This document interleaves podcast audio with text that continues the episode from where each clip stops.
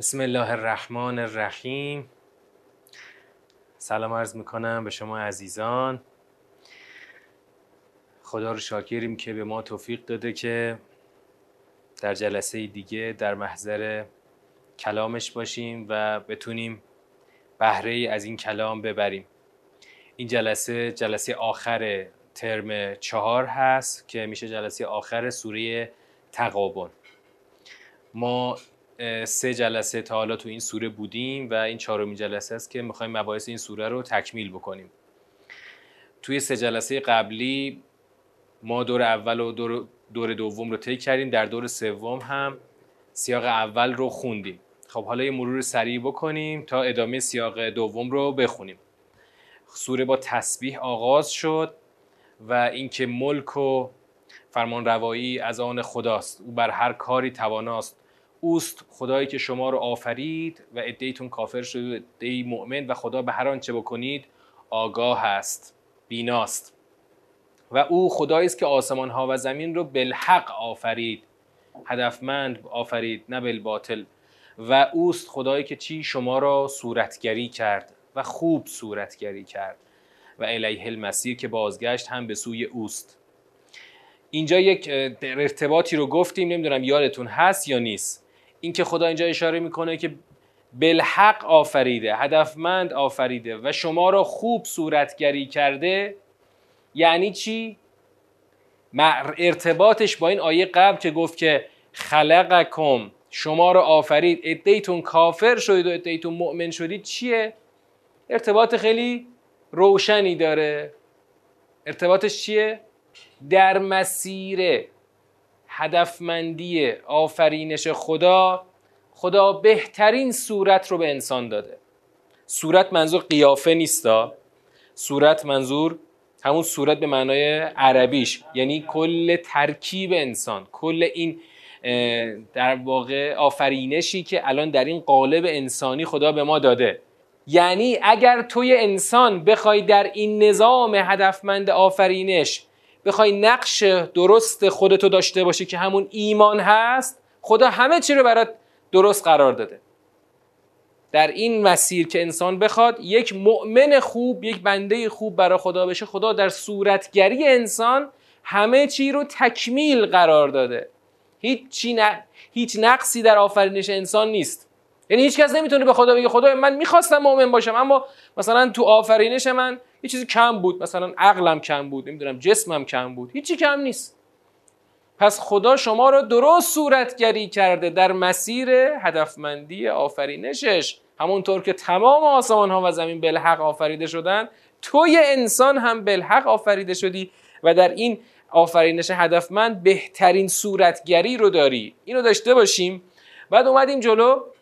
خدا از اینکه هر آنچه را پنهان کنید یا آشکار کنید می‌داند سخن گفت. پس و این رو ما چی, چی معنا کردیم؟ اینکه شما چی آشکار کنید یا پنهان کنید میدانه. همون ایمان و کفرتون رو در واقع بگیم کفرتون رو اگر بخواید پنهانم بکنید خدا می‌داند و به همه چیز آگاه هست پس اینجا سخن ما در سوره تقابن حرف از کفری است که می‌خواد پنهان بشه. کفری که می‌خواد پنهان بشه. بعد خدا از یک سوالی پرسید. خبر قبلی ها بهتون نرسید. همون قبلی هایی که نتونستن به پیغمبرشون اعتماد کنن. و گفتن چی؟ گفتن ابشرون یهدوننا. پیغمبری می‌خواد ما رو یک انسانی می‌خواد ما رو هدایت بکنه. یعنی نقطه لغزش اون انسانهای قبلی یعنی قبل از اسلام قبل از دین اسلام. این بود که اعتماد نکردن به اینکه خدا یک انسانی رو در پیش روی اونا پیش راهشون قرار بده که اونها رو هدایت بکنه و همین نقطه لغزشگاهشون بود و این نتیجهش چی شد؟ نتیجهش این شد که اون عاقبت شوم این نافرمانبریشون و این اسیان خودشون رو دیدن و وبالشون وبال امرشون اونها رو گرفت و اونها دچار عذاب جهنم شدن. و این همین جمله همین سوال بیجا که ابشرون یهدونن اونها رو به کف کشید اونها رو به رویگردانی کشید در حالی که خدا غنی هست و حمید است. بعد پس بیایید. شما اون راه قبلی ها رو نرید. شما اون راه قبلی ها رو نرید. میگه بیاید ایمان بیارید به خدا و به رسولش. یعنی به همین که یک بشری پیش روی شما حرکت می‌کنه و شما رو هدایت می‌کنه به همین ایمان بیارید. به خدایی که بشری رو در پیش روی شما قرار داده بر هدایت ایمان بیارید و به دنبالش حرکت کنید و به نوری که نازل کردیم همراه او ایمان بیارید که خدا بر آنچه بکنید خبیر است. در و نتیجه ایمانتون چه روزی معلوم میشه؟ در روز تقابن. در اون روزی که اظهار روز اظهار حسرته تقابن یعنی چی؟ روز اظهار حسرت. اظهار زیانکاری که دیگه فایده یاخه نداره. روز تقابن هی بگید کاش از اون بشری که خدا فرستاد برای هدایت ما ازش تبعیت می‌کردیم و بهش ایمان می آوردیم بعد اومدیم جلو. رسیدیم به یک فراز دیگری از سیاق یک. فراز دوم سیاق یک از اینجا آیه 11 شروع شد. فراز دوم سیاق یک برای چی بود؟ حرفش چی بود؟ نقطه کلیدی این سوره است. نقطه کلیدی. که خدا از چی صحبت کرد؟ اینکه آقا هر مصیبتی بیاد خودم دارم مدیریت می‌کنم. ما اصابم مصیبت الا باذن الله. هیچ مصیبتی جز به اذن خدا اصابت نکنه یعنی هم یعنی مدیریت مصیبت ها دست خود خداست. شما می‌تونید شما می‌تونید بفهمید این رو که مصیبت در مدیریت خداست یا نفهمید. حالا م... به سلام مؤمن مورد نظر ما در این سوره که دچار کفر عملی شده در واقع مشکلش کجاست؟ مشکلش اینجاست که نفهمیده مدیریت مصیبت دست خداست. او میاد چی میگه؟ او میاد میگه هرچی دنبال این پیغمبر را افتادیم بیشتر مصیبت سر ما باریدن گرفت. هر روز یه مصیبت هر روز یه بدبختی. همین اگر ما دنبالش را نیفتاده بودیم اینقدر مصیبت دچار دچار نمی شدیم مثالی زدیم از انقلاب خودمون. مثلا گفتیم خیلیا فکر می‌کنن چون همراهی کردن با انقلاب هر روز یه مصیبت به خاطر این همراهیشون و گریبانشون رو گرفت. مثلا تا انقلاب کردیم. فکر کردیم دیگه از الان یعنی از روزی که از روز فردای پیروزی انقلاب همه چی گل و بلبل میشه و همه چی مشکلات حل میشه. هنوز انقلاب جوهرش خوش نشده بود که ضد انقلاب تو کردستان قائله پا کرد. توی شمال تو آمل قائله پا شد. توی استان فارس فیروزآباد فارس یه اونجا قائله پا کردن. هر کسی تو ترکمن صحرا یه اونجا قائله پا کردن. خلاصه هر کسی که سرش سر گوشش می جنبید اینا شروع کردن قائله برپا کردن. حتی یه دن تو خوزستان قائله برپا کردن قبل از شروع جنگ. تو خوزستان درست قبل از شروع جنگ این خلق عرب اینا قائله به پا کردن. تو خود خرمشهر شروع کردن به خمپاره زنی و اینا. مردم واقعا زندگیشون مختل شده بود. درست قبل از جنگ. هنوز این قائله ها نخوابیده بود که خود جنگ شروع شد. آره. خود جنگ شروع شد دیگه اصل مصیبت تازه شروع شد. هشت سال طول کشید. چقدر اونجا یعنی خیلی از حرفایی که راحت میشنویم. آقا همش مصیبت بدبختی گرونی نداری. دولت مثلا هر روز همه چی رو جیره بندی می‌کرد. هیچی نبود. اقتصاد مختل بود. جنگ بود دیگه. آقا اصلا ما اشتباه کردیم انقلاب کردیم. داشتیم زیر سایه اعلی حضرت همایون شاهنشاه آریامر زندگی می‌کردیم. چه مشکلی داشتیم مگه؟ آقا مگه این کشور اطراف ما که هیچ وقت انقلاب نکردن اینا الان چه مشکلی دارن؟ به اینا دینشون هم دارن. نمی‌بینی اینا, اینا ترکیه همش دینشون هم دارن و مسجداشون هر روز هر پنج وعده دارن اذانشون رو میگن. آقا ما اصلا انگار نمی‌تونستیم سر جامون بشینیم این همه مسلمون دارن زندگیشون رو می‌کنن با آمریکا هیچ مشکلی ندارن. اینقدر مصیبت نمی‌کشن که ما همینطور هر روز داریم مصیبت می‌کشیم. در واقع اینا اصلا نفهمیدن که مدیریت مصیبت دست خداست. تو فکر کردی اگر مثلا انقلاب نمی‌کردی مصیبت نداشتی؟ اشکال نداره. دلو باید خالی کنیم از دل باید خالی کنیم بعد با اون اطمینانی که خدا میده پرش کنیم. ببین مثلا میگن آقا خیلی شما می‌خواید مسلمون تر باشید. ببین اینا حج که میری تو سفر حج از همه کشورهای دنیا میان اونجا. اینا هیچ کدومشون انقلاب نکردن. حتی شیعه های خوبی هم بینشون هست. ببین از لبنان چقدر شیعه میاد از عراق شیعه میاد از کویت از بحرین اینا میان حج. فقط که شما شیعه نیستید که افغانستان پاکستان این همه شیعه دارن.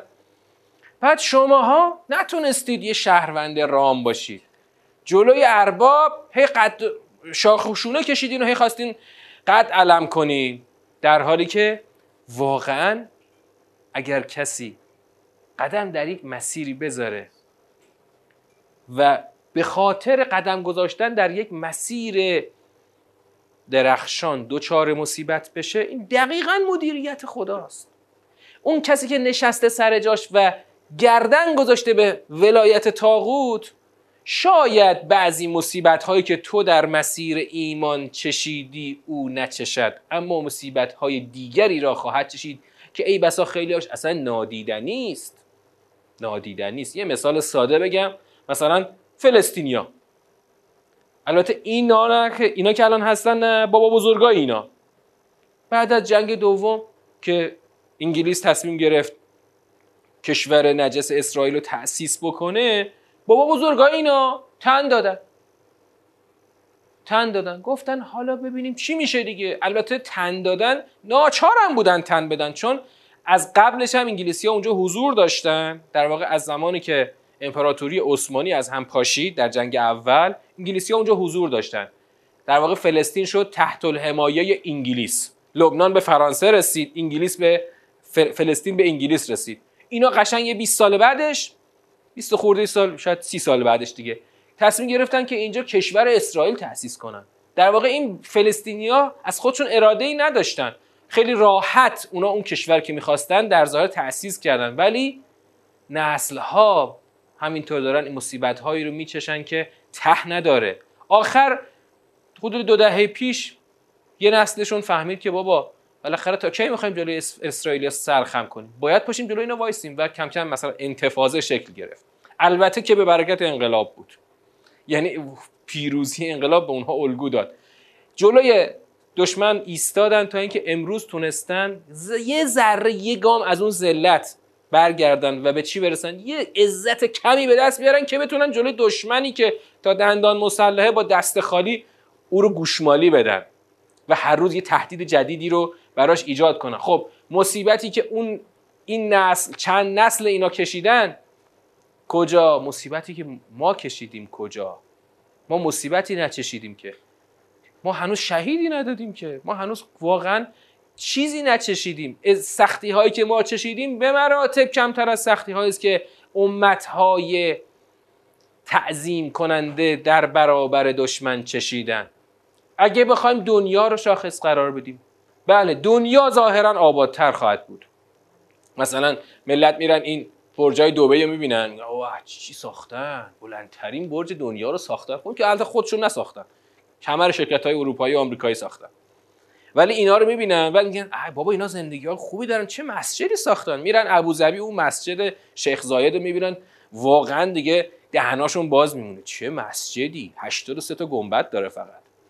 چه مسجدی؟ مسجدی که اصلا شک نکن بزرگترین و مجللترین مسجد کل دنیای اسلامه. از خود مسجد و نبی مجللتره. یه چیز عجیبیه اصلا حالا فیلم عکساش رو توی گوگل ببینید که چی چی هست چی چی ساختن. بزرگترین بناهای اسلامی رو هم ساختن ولی اینها انقدر زلیلن انقدر زلیلن که ثروتشون اصلا دست خودشون نیست که. ثروتشون تو چنگ آمریکاست. ثروتشون و آمریکا ازشون می‌گیره بهشون تسلیحات میفروشه که برن بزنن مثلا تو سر یمنیا امارات دقیقا شریک عربستان تو سرکوب مردم یمن. و این ذلت حالا هنوز خیلی جاهاش مشخص نیست. خیلی جاهاش کسی نمی‌تونه ببینه. تو نگاه های مادی خیلیاش دیده نمیشه. ولی حتی حتی با نگاه مادی خیلی از ذلت هایی که ملت ها دارن میچشن بیشتر از ذلت و مصیبتی است که ما در مسیر ایمان چشیدیم. مثال زدیم از افغانستان و عراق. مثلا همین دیروز بمب منفجر کردن تو کابل کلی بچه های بیگناه کشتن. تو زیر بار چکمه دشمن مصیبت بیشتری رو باید تحمل کنی که اگر در برابر دشمن میستادی و تسلیم نمی‌شدی و ذلت رو نمیپذیرفتی خیلی خیلی کمتر. تازه الان ما کشته میدیم با عزت. یه سلیمانی شهید میدیم کل جبهه دشمن واقعا به لرزه میفته از اسمش میترسن اسمش. جرات نداری جرات ندارن اسمشو بیارن. دارن چجوری دارن مقابله می‌کنن با رسانه هاشون ولی ببین تو کشورهایی که ذلت و پذیرفتن شهیدم میدن ولی به عزت نمی‌رسن. می‌دونی مثل مثالش مثل چی میمونه؟ مثال اونایی که بعد از کربلا خواستن برن شهید بشن. اونایی که تو کربلا شهید شدن هر یه نفرشون درخت اسلام رو آبیاری کرد. اونایی که نخواستن مصیبت رو تحمل کنن. ما اصابم مصیبت رو نفهمیدن. گفتن بابا بذار بریم خورماهامون رو بچینیم. بذار بریم فعلا ببینیم. حالا فعلا دست به شمشیر نبریم ببینیم کی پیروز میشه آخرش ببینیم چی میشه. آخرش ببینیم چی میشه. امام حسین شهید شد. بعدا اینا پشیمون شدن. رفتن توابین رو انداختن. ولی همه خونهای توابین که پنج هزار نفر کشته شدن پنج هزار نفر همشون رو هم به اندازه یک شهید از یاران امام حسین درخت اسلام رو آبیاری نکرد. یعنی کشته شدنی در ذلت بود. اون مصیبت رو اگر بجا میپذیرفت که آقا من در راه دینم می‌خوام مصیبت تحمل کنم. اون مصیبت هم خودش رو عزتمند می‌کرد هم اسلام رو عزتمند می‌کرد. شهیدی در مراتبی بسیار پایینتر. ببین شهادت رو چی داره؟ هر شهادتی شهادت نیست که تو دفاع مقدس خودمون بعضی هم شهید شدن اسمشون هم شهید الله تو لیست شهدای دفاع مقدس هستن ولی خودشون نمی‌خواستن شهید بشن. فراری بودن از شهادت. خب؟ یا اصلا خیلی هاشون بعضیا میگن یا از ما اصلا تو حال و هوای شهادت نبودیم نمی‌خواستیم شهید بشیم. اما اون شهادتی که ناخواسته باشه حتما ارزش چون ببین شهید یک مقامی است که تو قبل از اینکه خونت بریزه باید بهش برسی. شهادت یه مقامه. اون مقام قطع تعلقه. تو بگه به اون مقام برسی خونت هم نریزه باز شهیدی. مثلا حضرت امام به مرگ عادی ظاهرا از دنیا رفتن. حالا ظاهرا بعضیا که میگن توته بودن. ولی ولی مقام همون مقامه. مقام مجاهد فی سبیل الله. مثلا اما از اون آدمایی که میگم نمی‌خواستن شهید بشن. یه بار تو یک جلسه مثالش رو زدم. یه خانواده بودن تو نیروگاه. اینا اصلا هیچ کاری با انقلاب نداشتن. اصلا انقلابی نبودن. حتی بگو ضد انقلاب هم بودن. اصلا هم هیچ وقت دوست نداشتن پاشونو تو جبهه بذارن یه روزی هواپیما عراقی اومد یه بمب انداخت و صاف خورد تو سر اینا. اینا کشته شدن. شدن همه خانواده شهید و خلاص یعنی بازمانده هاشون شدن خانواده شهید. الان از بنیاد شهید دارن حقوق می‌گیرن ولی اینا نمی‌خواستن شهید بشن. اصلا پاشون نمی‌خواستن تو جنگ بذارن. حالا یه هواپیما عراقی اشتباهی زد یه بمب زد تو سر اینا. شهادت یه مقامه. تو باید قبلش رسیده باشی. وگرنه حالا دشمن بیاد یه تیری هم بزنه به تو. اسم تو تو لیست شهدا می نویسن تو قبرستون قسمت شهدا دفنت می‌کنن. ولی این مقام با این شهید با اون شهید تومای نوخرون فرقشه. حالا تو سوره تقابون پس خدا میگه آقا جون تا یه مصیبتی اومد بریدید. تا یه مصیبتی اومد آهنالتون بلند شد. تا یه مصیبتی اومد سر به اعتراض به رسول خدا گذاشتید. گفتین اشتباه کردیم که دنبالش رفتیم. حواستون باشه. اگه تو همین خط جلو برید شما دقیقا کافر شدید. و سوره تقابون سوره همیناست. یعنی همین معزل رو می‌خواد حل کنه. سوره تقابون سوره بریده ها سوره پشیمون ها سوره کسایی که تا دوتا مصیبت بهشون رسیده گفتن آقا اصلا خر ما کرگی دوم نداشت. ما, اصلا اشتباه کردیم انقلاب کردیم. خب؟ همون اول انقلاب خیلی دوچار این موزل شدن ها. همون اول انقلاب خطشون رو کج کردن. بعضیا تا آخر جنگ دووم آوردن آخر جنگ خطشون رو کج کردن. بعضیا رسیدن اومدن اومدن تا فتنه 88 بعد تو فتنه 88 راهشون کج کردن. گفتن آقا اصلا چرا انقدر شما میگید انقلاب انقلاب؟ انقلاب تموم شد. خود اون رئیس جمهور قبلی گفت. انقلاب تموم شد. انقلاب 57 تموم شد. بعدش دیگه باید بری به قول اینها باید بشی شهروند رام جامعه جهانی. و بعضیا امروز تو این هشت ساله این بابا بریدن و جدا شدن. رسما کافر شدن. کافر شدن چجوری؟ آقا تا کی بخوایم تحریم رو تحمل کنیم؟ تا کی بخوایم این مصیبت یه تحر... کلمه ظالمانن تو تش اضافه می‌کنن. دقت کنید. اینایی که بریدن. برای اینکه خودشون رو تبرئه بکنن. از بریدن خودشون. از این جرم بریدن. ته, جمله تحریم های ظالمانه اضافه می‌کنن تحریم های ظالمانه تحریم های ظالمانه. چپ میرن راست میرن تحریم های ظالمانه. اینو هی زبانشون نمیفته که بگن که بگن آقا ما اشکالی نداریم. کار ما درسته. دشمن ما رو تحریم ظالمانه کرده. و این با این کلمه ظالمانه می‌خواد بگن می‌خوام بگن آقا اگر دشمن ما رو تحریم کرده و ما رو تحت فشار گذاشته پس اگر ما میریم به سمت دشمن که آن تحریم ها رو برداریم ما بی تقصیریم دشمنه که داره ظلم می‌کنه در تحریم های ظالمانه. دقت کنید این خیلی ظریفه. خیلی ظریفه. دقیقا این کلمه ظالمانه کی استفاده بشه مهمه. این می‌خواد خودش رو تبرئه بکنه از جرمش از جرم بریدن. خودش خسته شده می‌خواد بگه دشمن فشار آورده. دشمن فشار آورده که اون که دشمنیشو داره می‌کنه. تو چی کاره این وسط؟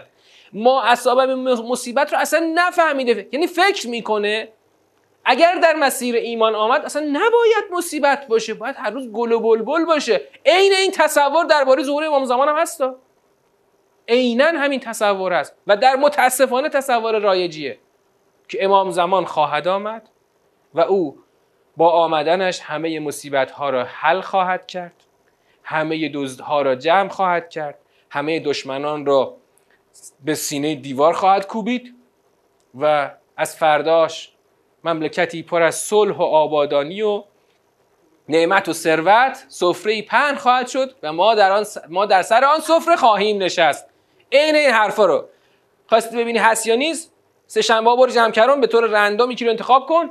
ازش سوال کن. امام زمان بیاد چی میشه؟ ببین عموم مردم بهت میگن همه چی خوب میشه درست میشه یا نه؟ در حالی که نه خیر آقا اینطور نخواهد شد. امام زمان که بیاد تازه اول مصیبته. چرا؟ چون امام زمان بیاد تازه دعوا شروع میشه دعوای اصلی. تازه می‌خوایم بریم مستکبران رو نابود بکنیم. مگه این شوخی شوخیه؟ مگه هم تو علکیه؟ مثلا وقتی پیغمبر اکرم انقلاب خودش رو شروع کرد هر روز جنگ بود دیگه. مگه تو تاریخ ننوشتن؟ نمی‌دونم 60 تا 70 تا غزوه و سریه پیغمبر اکرم مدیریت کرده یا خودش حضور داشته یا یه گروه فرستاده برن بجنگن همش جنگ بود دیگه. این جنگ ها البته به کام بعضی شد. اونایی که فقط نشستن عقب که غنایم برسه بشینن سر سفره غنایم که البته بعدا همینا هم شدن دشمنان دین خدا. اما وقتی یک انقلابی شروع میشه تازه اول مصیبته. یعنی مثلا فکر کن انقلاب اسلامی ما در مقایسه با انقلاب اون زمان از لحاظ من فقط ابعادی بخوام مقایسه کنم. انقلاب ما در چند صدم خاک جهان اتفاق افتاده؟ ایران ما یک صدم خاک جهانه. انقلاب ما در یک صدم جغرافیای جهان اتفاق افتاده. تازه بعد چل سال هنوز این همه مصیبت داریم. برو تو زایدان جمعش کن برو تو کردستان جمعش کن برو تو خود تهران جمعش کن. اون وقت یه امامی می‌خواد بیاد در کل کره زمین قیام و انقلاب را بندازه. صد برابر اقلا اقلا صد برابر حجمش میشه. اون وقت اون وقت تازه دشمنان تو این یک صدم خاک جهان نمی‌ذارن ما راحت بشینیم. اون وقت خواهند گذاشت تو در کل کره زمین حکومت برقرار کنی. این جز با یک مص... یعنی واقعی جنگ بزرگ که همش پر از مصیبت خواهد بود. عده حت... بسیاری باید چه در مسیر حق چه در مسیر باطل کشته خواهند شد. مصیبت تازه اول مصیبته. خدا که نگفته که من اگه شما بیاین حتما فردا راحت یه سفره پهن اینجا باز می‌کنم. هر کس که بخواد تو این مسیر قدم ورداره باید مصیبت رو تحمل کنه و اگرم نخواد تحمل بکنه مصیبت مصیبت که همیشه هست. مصیبت رو اگر در مسیر حق تحمل نکنی در مسیر باطل حتما هست. اما یه نکته ای داشت اینجا. من یؤمن بالله یهد قلبه. اینجا چی می‌خواست بگه خدا؟ بعد از اون موضوع مصیبت من یؤمن بالله یهد قلبه. اینجا ایمان گره خورده با چی؟ با مصیبت. یعنی اینجا مؤمنه که خدا اینجا ایمانی که اینجا توقع داره بعد از مصیبت یه ایمان ثانوی است نه یه ایمان اولیه. ایمانی بعد از مصیبت رو خدا می‌خواد. هر کس ایمان بیارد به خدا خدا قلبش را هدایت می‌کند. یعنی اگر می‌خوای مورد هدایت خدا قرار بگیری باید در مصیبت تازه بیای در میدان ایمان محکم وایستی. اگر در مصیبت جا بزنی تو دیگه نمی‌تونی مشمول هدایت الهی باشی. والله به کل شیء علیم. برای همینه که خدا میگه او فکر کردی تا تا یکی گفت من ایمان آوردم ما ولش می‌کنیم. اون ایمان اولیه که فایده نداره. تازه یه مصیبت میندازه تو کاست حالا ببینم میمونی یا نمیمونی. اگه موندی تازه مشمول هدایت الهی میشی. اگه نموندی هدایت چیه؟ تو یه لحظه یه گفتی آقا ایمان باشه ما مؤمنیم. و بعد جا زدی. دیگه هدایتی باقی نمیمونه. برای همینه که خدا میگه فمنکم مؤمن فمنکم و منکم کافر.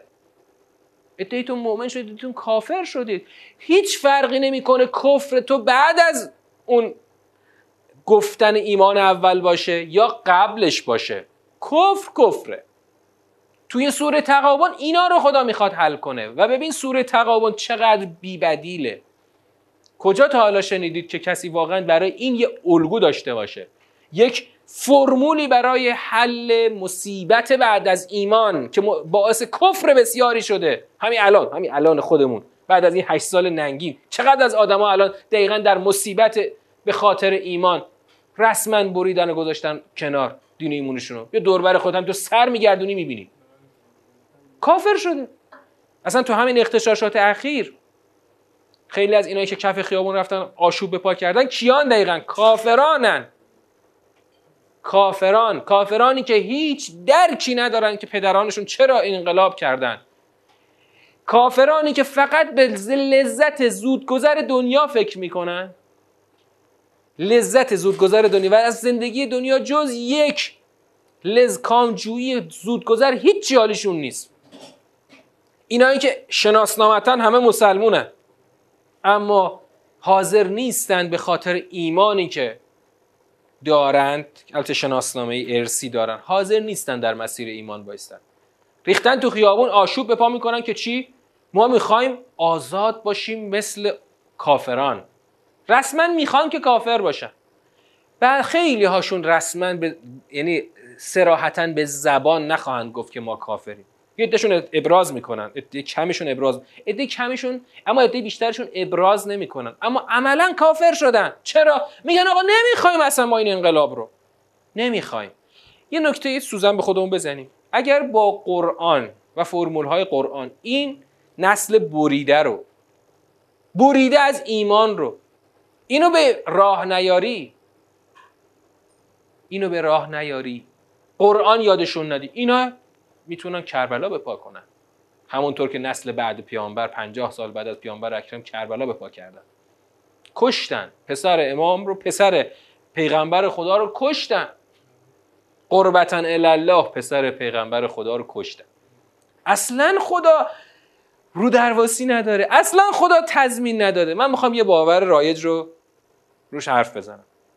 باور رایج ما این است که انقلاب ما بیم است. ما میگیم انقلاب ما بیمه نیست. چرا؟ به چه دلیل بیمه نیست؟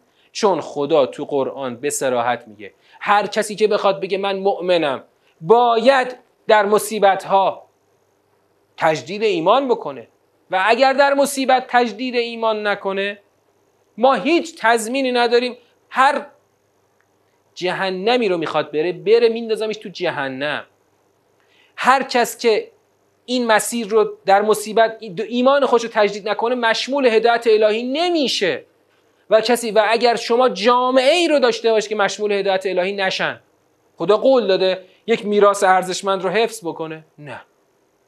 میراث ارزشمند بابا انقلاب خود پیغمبر از انقلاب ما مگه ارزشمندتر نبود؟ حفظ نشد. بعد از شهادت امام حسین. مؤمنین رفتن تو اقلیت. رفتن تو یه جور رفتن تو کما. ائمه ما دیگه انقلاب نکردن بعد از امام حسین. بفرمایید. یا کنید من میگم در دو ببین باید در دو شاخه باید بحث بکنیم. در دو شاخه. آنچه که خدا به عنوان قاعده تثبیت کرده. اونی که تو این سوره ها داره در نظامش داره میگه. نظام سوره های قرآن حرف های یعنی اون قانون خداست. قانون نظاممند خداست که تو هر سوره ما داریم می‌خونیم داره خب؟ اول این که این حرفای خداست. شک داریم؟ شک داریم؟ یا کنید حرفی که می‌خوایم بزنیم اولا در مقام فهم قرآن. خب؟ چیزی حرف خودمون که قرار نیست بهش اضافه کنیم که. درست؟ این حرفای خداست. حرفی که اما رهبر انقلاب وظیفه داره امید بده. خب؟ منم حرفای شما آقا رو قبول دارم. منم همین الان می‌تونم تا فردا صبح از نقاط امیدبخش براتون بگم و میگم خیلی جاها. خب؟ من اینجا اگه بخوام یه جلسه حرف بزنم سوره تقابون که نمیگم که. من اگه بخوام یه جلسه حرف بزنم مثلا میام سوره فجر میگم. اما وقتی می‌رسیم به سوره تقابون نظام سوره تقابون رو می‌فهمیم خدا هیچ جا در قرآن در هیچ جای نظام قرآن خدا قول و قرار علکی وعده علکی نداده. وعده های خدا خدا به حقه. مثلا می‌رسیم سوره حدید که دیگه سنگین ترین وعده های امید بخش خداست. من الان می‌خوام نقاط امید رو ببینم و می‌بینم. من وقتی نقاط امید رو می‌بینم میگم این که ما تونستیم به قول شهید سلیمانی سر اجده رو گفت کنم. آقا ما سرش رو زدیم. خب؟ کم چیزیه مگه؟ این اصلا دقیقا همون که خدا میگه یک به ده قاعده یک به ده خدا بود. اونا ده برابر ما بودن ما زدیمشون اصلا اومده بودن که دیگه تکمیل کنن. همون کاری که تو جنگ 33 روزه نتونستن 33 روزه رو می‌گفتن که ما حزب الله رو می‌زنیم بعدش میایم سوریه رو می‌زنیم و تمام میایم جلو. عراق هم که دست خودمون اون موقع عراق دربست دست آمریکا بود. می‌زنیم و تمام. اون موقع نتونستن با داعش با جنگ نیابتی شروع کردن. ما زدیم. سر اجده رو زدیم. اما نکته ای رو باید همیشه داشته باشیم. تو قاعده خدا تو قاعده خدا همیشه اون برایند اصلا اصلا نظام آفرینش همینه ها. تو نظام آفرینش برایند کار می‌کنه. یعنی چی؟ یعنی بالاخره مجموع اینها کی در نهایت می‌تونه پیروزی رو به چنگ بیاره؟ شک من یه نکته رو توجه کنید. مسیری که ما آمدیم مطلقا قابل بازگشت نیست. امروز من به یه نفر داشتم گفتم بر چی ناامیدی؟ مسیر غیر قابل بازگشته. مثلا انقلاب اصلا فرض کنید این باش بتونن قیام کنن. اولا که فکری لیدر فکری ندارن مطلقا. اصلا مرامی ندارن. نمی‌دونن خودشون نمی‌دونن. یه دشون میگن ما می‌خوایم بعد براندازی لخ بشیم بیام تو خیابون. یه دشون میگن ما اگه براندازی کنیم نمی‌دونم میایم مثلا اول این کارو می‌کنیم خودشون هم نمی‌دونن چی می‌خوان. فرض کن اینا بتونن انقلاب بر بیاندازن. انقلاب که به قبل 57 بر نمیگرده. چون یک تحولی است در در جهان ایجاد شده. مگه تو می‌تونی اون ملتی که چه شیعه چه سنی چشمشون گوششون و هوششون هوشیار شده به هوش اومده رو مثلا اینا رو دوباره برگردونی به اون دگمیت قبل از انقلاب. همون زمانی که فکر می‌کردن واقعا تو جنگ اول و دوم می‌دونی خیلی مسلمان ها رفتن جنگیدن. پای یکی از این متفقین و متحدین رفتن جنگیدن. خیلی از این سربازای عثمانی برای برای متفقین جنگیدن. واقعا تصورشون این بود که بالاخره ما باید تو این سفره که اینا با هم درگیر شدن یه داره ما هم یه نقشی داشته باشیم. یعنی هنوز درکی از کفر وجود نداشت. اما امروز امت مسلمان اصلا دیگه نمی‌تونه برگرده به اون فضای بسته منحت مثلا 60 70 سال پیش. اما چه اتفاقی ممکنه بیفته؟ آقا بالاخره بار دین ما می‌رسیم ان تو سوره پیامبر اکرم تو سوره در واقع سوره اولین سوره ترم شیشمون آره اولین سوره ترم شیش خب می‌رسیم اونجا که خدا میگه آقا جون بار دین رو دوش شماست. شماها اگه کم بذارید خب چی میشه؟ فسوف یأت الله به قوم قومی خواهند آمد. اما خدا اصلا اونجا میگه اگه کم بذارید مثلا من چیکار می‌کنم؟ میگه من هیچ کاری دیگه نمی‌کنم. برعکس زمان نوح و زمان صالح و زمان پیامبران گذشته من دیگه قرار نیست کفار رو عذاب کنم. من قرار به دست شما مؤمنان کفار رو عذاب کنم. برای همین بعد از نزول اسلام بعد از نزول قرآن و آمدن پیامبر آخر دیگه از آسمان عذابی نازل نشد. این سنت خداست که خدا تصریح می‌کنه در سوره پیامبر اکرم خب؟ حالا آقا حالا شما چی؟ شما کم گذاشتین. مثلا همین الان چند چند قرن از پیامبر اکرم گذاشته 15 قرن گذاشته تو قرن 15 همیم دیگه. تو قرن 15 اصلا چرا انقلاب پیامبر 15 قرن گذشته هنوز فراگیر و جهانی نشده؟ برای اینکه دقیقا به همین دلیل که مؤمنان لنگیدن. مگه بعد از پیامبر اکرم نلنگیدن. همون لنگیدنشون رسید به کربلا. و وقتی کربلا اتفاق افتاد دیگه ائمه قیام نکردن حتی تا وقتی که امام زمان رفت در غیبت. انقلاب نه قیام دیگه امام امام صادق چی گفت؟ گفت دیگه ظهور نخواهد کرد. مهدی ما ظهور نخواهد کرد. تا کی؟ که زمین پر از جور بشه. خب؟ یعنی از اون طرفش. زمین پر از جور بشه و از اون ور مؤمنانی همونطور که زمین پر از جور شده مؤمنانی اونقدر قوی باشن پای کار باشن که بشه با اون مؤمنان پاشی اون جور رو نابود کنی دیگه. وگرنه با کدوم؟ خدا که قول داده دیگه عذاب نمیفرسته که. قول داده جز به دست مؤمنان. این پیروزی اتفاق نخواهد افتاد. حالا حالا من می‌خوام نقاط امید رو ببینم. من نقاط امید رو هوشمندانه می‌بینم. نقطه امید اینه که مثلا مثلا مثال سادش اینه. اول انقلاب کمال دموکرات تو کردستان قائله به پا می‌کرد. چمران ما باید پا می‌شد می‌رفت خودش کلاش به دست می‌گرفت با این کمال دموکرات میجنگید. تو سوزنگرد خودش با عراقیات با کلاش داره میجنگه. یعنی دستت خالیه دیگه که فرمانده تو باید داره خودش با کلاش با صد عراقی بجنگه. اما الان دیگه هرچند سلیمانی تو کف خاک و خلای سوریه و عراق داشت مدیریت می‌کرد. ولی دیگه سلیمانی می‌تونه چیکار کنه؟ چشم فتنه رو کور کنه. یا مثلا سپاه موشک بزنه دیگه نمی‌خواد بره با کلاش با کمال دموکرات بجنگه. یه موشک بزنه اون وسط پشتبون ساختمونشون تو اربیل رو سوراخ می‌کنی. این نقطه امیده. قطعا نقطه امیده که این پیروزی جبهه ایمانه. یه روز حزب الله ما مستند چیزو ببینید. خیلی قشنگه. حیف که روی آپارات نیست این نسخش من همون موقع از تلویزیون پخش شد دیدم. همین آقای بدبخت حسین دواشی ساخته شد مستند زیتون تلخ. زیتون تلخ ده حدود ده قسمت بود. عملیات های چریکی حزب الله لبنان در طول 18 سال اشغال جنوب لبنان از سال 82 تا 2000 میلادی که می‌شد 61 خودمون تا 79 این 18 ساله که حزب الله جنوب لبنان در اشغال اسرائیلیا بود حزب الله عملیات های چریکی می‌کرد.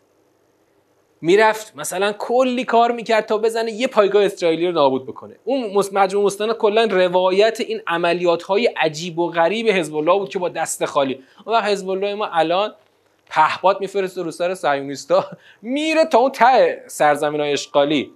اونجا دیدبانیشو می‌کنه. بعد صهیونیستا میگن ما تو تاسیسات دیمونا زدیم یه پهپاد انداختیم. ما دیمونا ته فلسطین اشغالیه. اون پاییناست. خیلی فاصله داره با لبنان این پیروزیه. این یک نقطه امیده. این نقطه امید اما حالا چو من میگم مثلا حواست نباشه. حواست نباشه که نسل بعدیت از از مرامت چی می‌فهمن. نسل بعدی همین الان که میگن دهه 80 ها دارن آشوب می‌کنن لیدرها جدا. لیدراشون جدا. این کف خیابونی هاشون دهه 80 آقا من تو فامیل خودم دارم می‌بینم. دهه 80 خب؟ الان 18 سالشه. میگه اسلام چیه؟ قرآن چیه هستن اینا رو بریز کنار. بچه قومه ها. خانوادهش دربست مذهبی ها. خود این بچم چقدر تو جلسات مذهبی حضور داشته. اما الان که به هوش رسیده رسما کافر شده. بچه ای که مثلا تا یک سال پیش نمازم میخونده روزش هم می‌گرفته اما الان کافر شده. میگه من اصلا به دین شما اعتقاد ندارم. سر چی؟ سر جهالتش به دین کافر شده چون از قرآن هیچی نمی‌دونه. من به باباش گفتم گفتم وقت وقتی می‌تونی اینو برگردونی که دقیقا با بیان قرآن اون هدفمندی آفرینش رو بهش بفهمونی. بالاخره اگه هنوز می‌تونی باش حرف بزنی ببین خدا تو همین سوره تقابل چرا اولش از هدفمندی آفرینش صحبت می‌کنه؟ چون تا اگر نفهمی که آفرینش خدا هدفمنده وسط رو می‌بری چون میگی یواشکی میگی زعم الذین کفروا ان یبعثوا گمان می‌کنن که بحثی در کار نیست. همین آدمی که هنوز اسما مسلمونه ولی در باورهای زیرین خودش باور به بحث رو از دست داده و کافر میشه. کفر پنهانی بهش می رو قشنگ درش کامل قرار می‌گیره. بعد یه دفعه میگه که اصلا انقلابتون رو من نمی‌خوام. ما ما بهشون میگیم که نمی‌خواید. واقعا انقدر مردید بیاید تو خیابون یه انقلاب کنید. ببینم. نمی‌خواید دیگه. اما اگر قافل بشیم فردا این هشتادی ها شدن سی چل ساله. ما فرض کن که اون مؤمنینمون شل اومدن. مؤمنینمون. اونا بیشتر شدن. خدا قولی نداد. کربلا به پا میشه. یه بارم آقا سال 77 اینو گفت. بله. ممکنه تو واقعا هم دفعه خرمشهرت سقوط کنه. همه شهدا یعنی کل جهانارا فقط جهانارا خودش با چند نفر انگشت شمار زنده موندن. کل پاسدارای خرمشهر همشون شهید شدن. هیچ کی باقی نمون مثلا حسین علم الهدا با تمام دانشجوهایی که از تهران ورزش برده بود تو صحرای هویزه همه شهید شدن. چمرانمون شهید شد. فکر کن اون زمان دقیقا نقطه پیر... نقطه که هنوز بنی صد در قدرت بود ما واقعا تموم بود همه چی. داشتن دسفول ما رو می‌گرفتن. پل نادری رو داشتن رد میشن من اون روز پیروز از نفتی که از اربنی اومدم از پل نادری که رد شدم خاطرات پل نادری برای بچه ها گفتم. گفتم این پل نادری سقوط نکرد. می‌دونی چرا؟ یه ارتشی اینجا وایساد به اسم ظهیر نژاد. پل نادری رو نگه داشت نذاش عراق اینجا رد بشه. اگه رد می‌شد دسفول همه چی رفته بود. تا شمال خوزستان هیچی جلودارش نبود. خب ما اگه قفلت بکنیم و این سوره ها رو نفهمیم نسل بعدی ما درکی از انقلاب ما هم نخواهد داشت. برای همین من خیلی وقتا میگم آقا جان شما تا نسل جدید رو با قرآن آشنا نکنی؟ من خودم بیا تاریخ انقلاب رو کار کردم. خوب می‌دونم. تاریخ معاصر رو خوب می‌دونم. حداقل از 100 سال به این طرف رو. از مشروطه تا الان رو با جزئیات کار کردم. دیگه هم کتاب خوندم هم مستند دیدم هم واقعا روش تحلیل و بررسی کردم. می‌تونم برات کامل درس بدم. کل تاریخ 100 سال اخیر ایران و جهان رو حفظم. اما اینها نمی‌سازه. اینها اون نسلی که باید در مصیبت ها تحمل کنه نمی‌سازه. نمونهشو بهتون بگم. تو دنیای غرب تو دنیای غرب. همین آقایی که پسر شیعه شد. کارگردان مشهور هالیوود. الیور استون پسرش شانستون مسلمان شد و شیعه شد. اومد اصفهان خدمت آقای ناصری که تازه مرحوم شدن. شهادت این گفت شیعه شد. خود این آقای الیور استون یه مستند داره در دوازده قسمته. اسمشو گذاشت چی؟ تاریخ نگفته آمریکا. Untold History of the USA خب؟ یا America. تو این تاریخ نگفته آمریکا می‌دونی چی میگه؟ میگه من دیدم که نظام حاکم آمریکا می‌خواد تاریخ معاصر ما رو جور دیگری به ما بگه. من تصمیم گرفتم اون قسمت از تاریخ که در روایت های رسمی گفته نمیشه اینا رو بیان بگم. و چون مشهور بود الیور استون بالاخره روز کارگردان تراز اول هالیووده. مستندش هم بالاخره مخاطب پیدا کرد. بعد من نشستم اینو دیدم. از شبکه مستندم پخش شد. نشستم اینو دیدم. شما بشین تاریخ نگفته آمریکا رو کامل ببین. می‌دونی حد اکثر باوری که به شما میده چیه؟ حد اکثر باوری که به شما میده اینه که آمریکا یه سوتی هایی هم داده در تاریخ خودش. مثلا رفته فلانجا جنایت کرده. اینو تو تاریخ تو روایت مشهور نمیگن. آمریکا رو کشوری کاملا قدرتمند عزتمند و بدون اشتباه بدون اشتباه جا می‌زنن. نتیجهش چی میشه؟ نسل اگه تو بشین اون مستند ببینی چون در مسیر دین که نخواست نساخته اونو. آخرش می‌دونی چی میشه؟ همین که آقا ما اتفاقا خیلی هم خوب هستیم. فقط یه جاهای اشتباه کردیم. اون اشتباهاتمون هم اشکال نداشت. حالا در رفت از دستمون. زدیم دوتا بم تو سر هیروشیما و ناکازاکی. نابودشون کردیم. ولی اونم حقشون بود. بالاخره اونا برای اذیتمون کردیم. ما هم زدیم نابودشون کردیم. نکتهش اگر همه تاریخ معاصر ایران رو تو بیا بگو یه نفر. من به خیلی توصیه می‌کنم تاریخ معاصر رو خوب بخونید تاریخ رو بدونی. اینقدر دیگه نسل جدید ما اینقدر گاهی وقتا شوت می‌زنه خود رهبر انقلاب اخیرا چی گفت؟ تو همین دیدار آخر. دیدار آخر با فرماندهان دفاع مقدس که همین روز 31 شهریور در به مناسبت دفاع مقدس بود. تو اون دیدار یه جمله گفت. گفت من می‌بینم نسل جدید اصلا چی نمی‌دونه. اینا نمی‌دونن اصلا از جنگ می‌دونن نه از انقلاب می‌دونن از هیچی نمی‌دونن اصلا. واقعا هم نمی‌دونه. هیچ درکی نداره از اینکه اینجا کجاست این کشور کجاست. چه ما در چه نقطه از تاریخ ایستادیم و چه رسالتی به دوش داریم. همه ای دارم. اما من میگم همه ای دارم تو تاریخ رو سیر تا پیاز بهش یاد بده. اگه بهش یاد ندی که بهش یاد ندی که چرا باید در راه دین خدا مصیبت رو تحمل کرد. بیایم اینجا. اینجا نکته مهمی بود پس. پس در سیاق یک خدا در فراز دوم سیاق یک خدا به مصیبت اشاره کرد. برای همین تو فکر کردی مثلا تا گفتی من مؤمنم دیگه من مصیبت ها رو از تازه من مصیبت میریزم رو سرت. که اگر در مسیر ایمان هم نباشی بازم هست. اما به خاطر ایمان مصیبت میریزه سرت. باید ایمان تو تجدید بکنی که مشمول هدایت الهی بشی. بعد اومده تو جلسه سوم این سوره رسیدیم به سیاق دوم. تو سیاق دوم دیدیم که خدا چی گفت؟ ان من ازواجکم و اولادکم عدوا لکم. ای از ازواج و اولاد شما دشمن شما میشن. منتها دشمن در چی شما؟ در مسیر ایمان.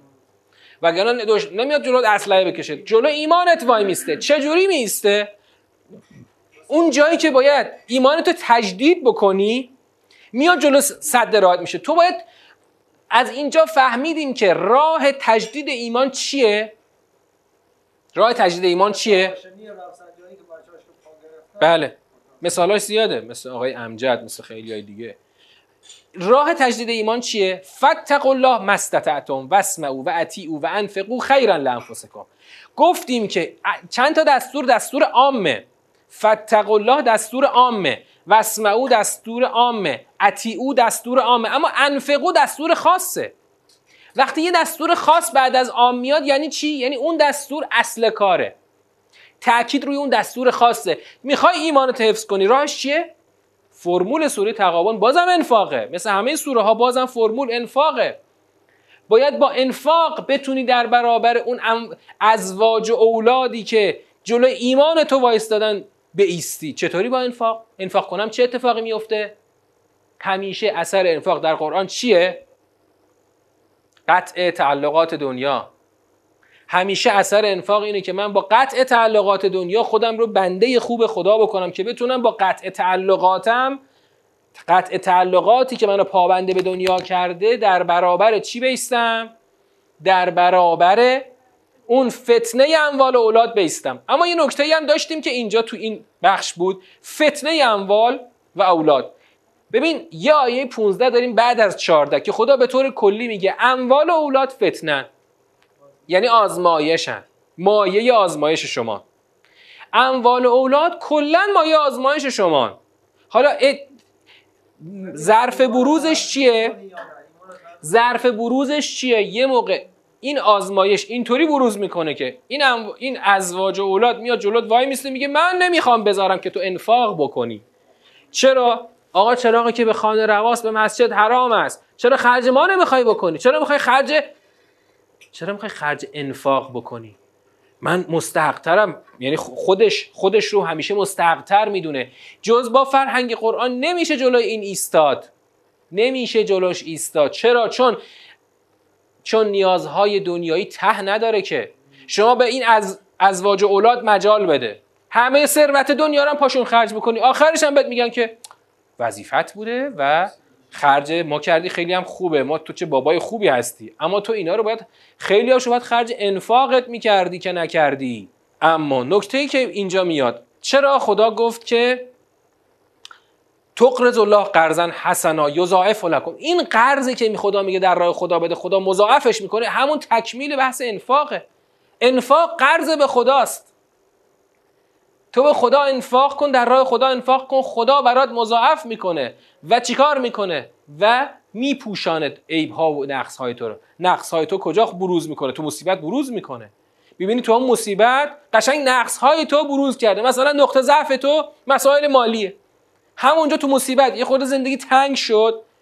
یه دی از به نیابت از دشمن اینجا زندگی رو بر ما تنگ کردن شیر رو سفت کردن. نفس ما رو به شماره انداختن. خب؟ فوری جا زدی کافر شدی. فکر کردی که به خاطر ایمانته که الان زندگی برات سخت شده. باید با قرض به خدا ایمانتو تقویت کنی. ببین فرمول های خدا ساده است ولی حساب شده است. این فرمول یقین داشته باشید هیچ کس رو هیچ منبری به شما نمیگه این. چون فقط تو قرآنه و این فرمول اینجا فقط تو سوره تقابونه آقا من بریدم. آقا خسته شدم. جا زدم. راه حلش چیه؟ انفاقه. چیکار کنم که برگردم به مسیر ایمان؟ راش انفاقه. به خدا قرض بده. با انفاق به خدا قرض بده تا خدا برات مضاعفش بکنه. اگه انفاق نکنم چی میشه؟ هیچی. از همین اموال و چی ازواج و اولادت قشنگ زیر گوشت می‌خونن و می‌خونن و می‌خونن. انقدر زیر گوشت می‌خونن که دیگه هیچی برات باقی نذارن. فقط یه لباسی از ایمان برات باقی بذارن. عید بری پشت سر رهبر انقلاب وایسی. اما اون نشسته های صفحه اول باشی. که مشکل انقلاب شما نشسته های صفحه اولی البته نه همشونا بعضیاشون دیگه. همونایی که اموال اولاد اونا رو به جایی کشونده که اولاد کجا زندگی می‌کنه؟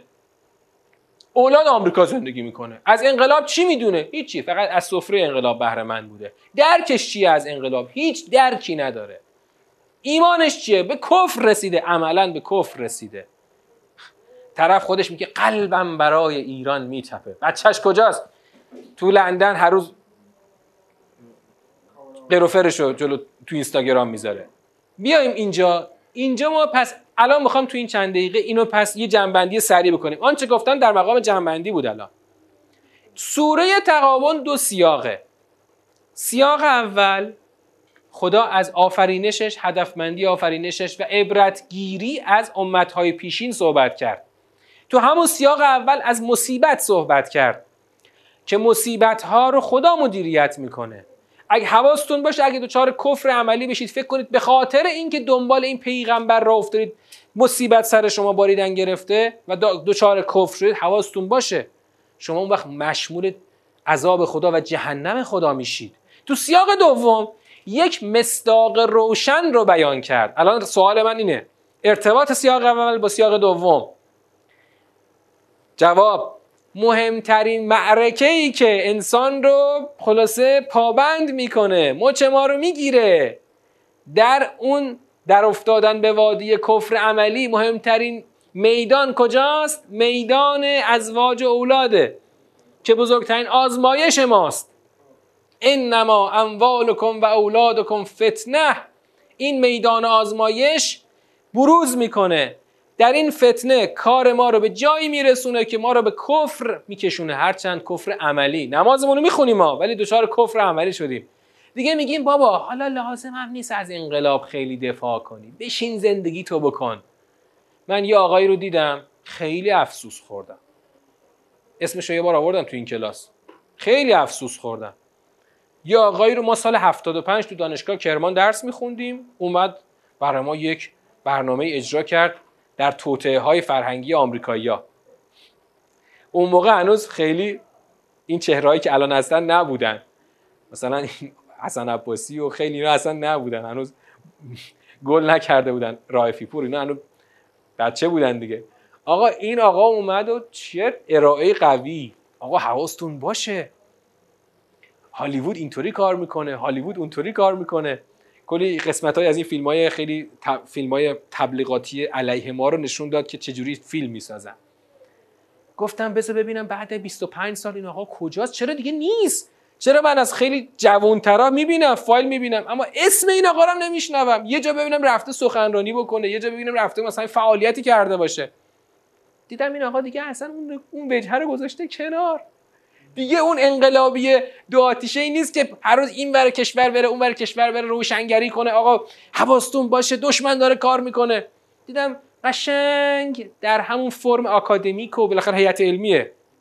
در همون فرم آکادمیک یه جای سرش سر خودشو گرم کرده به دنیا. و دیگه هیچ بروز انقلابی نداره. هیچ بروز انقلابی نداره. و قشنگ یک آدم چه بگه من مثلش می‌ذارم دنیاگرا. تو یه روزی می‌رفتی مثلا مثلا دقیقا مثل حسن عباسی بود. ده هفتاد. اما الان دیگه تو سال 1400 اسمی ازش نمیشنوی. آقای دکتر فلانی مقاله ازش این ورانور می‌بینی مقالات که بهش دردی نمی‌خوره. ولی هیچ جا بروزی نمی‌بینی که بره یه جای روشنگری بکنه. اینا اونان. آقا در اثر دنیا گرایی اهل انفاق نبوده. خسته شده از انقلاب. بریده. پس سوره تقابون سوره بریده ها و خسته هاست جنبندی. راه این که برگردیم. جز بریده ها نباشیم. تو فرمول سوره تقابل راهش چیه؟ انفاق.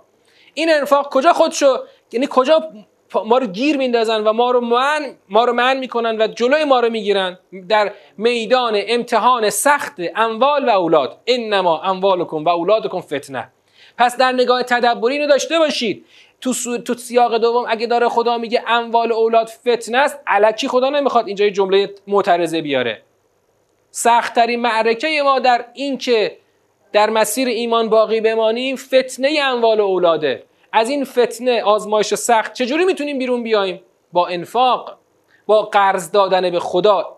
بیان دیگر انفاق قرض نیکو به خداست. قرض الحسنه به خداست که اگر انفاق کردیم و قرض الحسنه دادیم به خدا در این میدان سخت پیروز میشیم و در این میدان سخت می‌تونیم سر بلند بکنیم.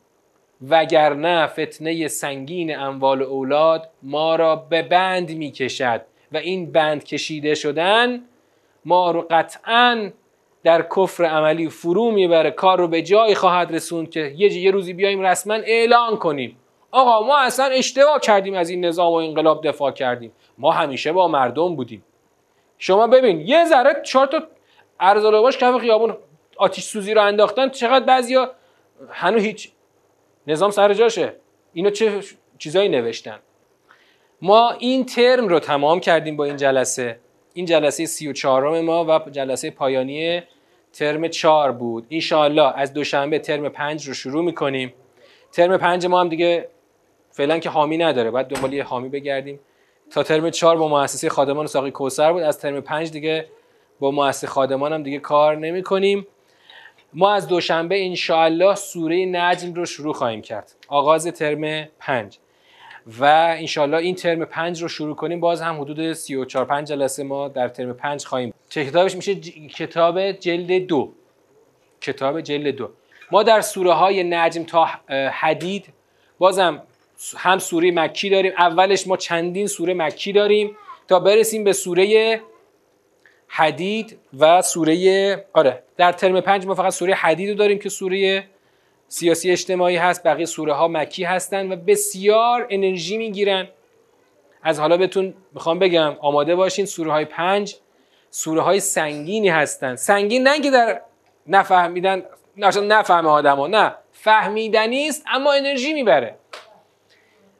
تو سوره تو ترم پنج داریم که سوره قمر رو داریم. خدا هی تکرار می‌کنه لقد یسرنا القرآن للذکر. فهل من مدکر.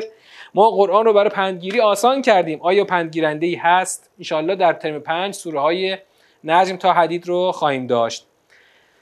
خیلی ممنون که توجه کردید و السلام علیکم و رحمت الله و برکاته.